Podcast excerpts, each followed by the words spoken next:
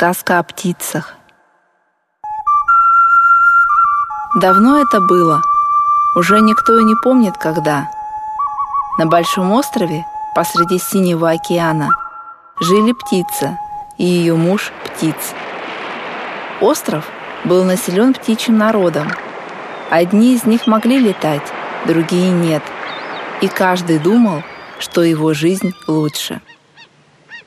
Были такие птицы, которые летали, но не сами, а на спине того, с кем жили в паре. Крылья у них были, но летать они не умели. Так было и с птицем. Он блистал и перьями, и голосом, а вот летать не мог. Когда птица встретила его, то подумала, ну и что, что он не летает? Моих крыльев хватит на нас обоих.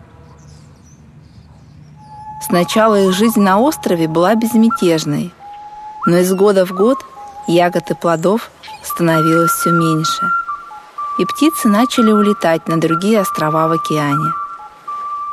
Птицы и птиц тоже полетели искать новый остров. Сначала лететь было легко. Их удивляло синева неба и игры разноцветных рыб. Путь был долгим — и силы птицы начали покидать ее, ведь они летели без отдыха. Вдали замаячил сиреневой дымкой остров. «Как же плохо, что ты не умеешь летать!» Первый раз упрекнула птица своего любимого. «Мы не сможем долететь, сил почти нет. Что нам делать?» Что мог ответить птиц?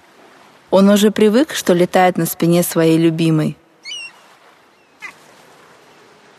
Внезапно подул прохладный ветерок, который, усилившись, превратился в ураган. Птицы начали падать, кружась в потоках воздуха, и уже чувствовали, как океан раскрывает им свои объятия. До воды оставалось совсем немного, когда птиц посмотрел в глаза своей любимой и увидел там огромное желание жить.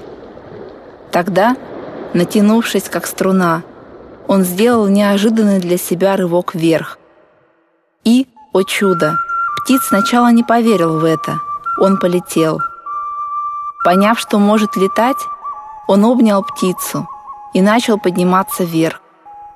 Теперь она лежала на спине своего любимого, а он летел к острову, который был совсем близко.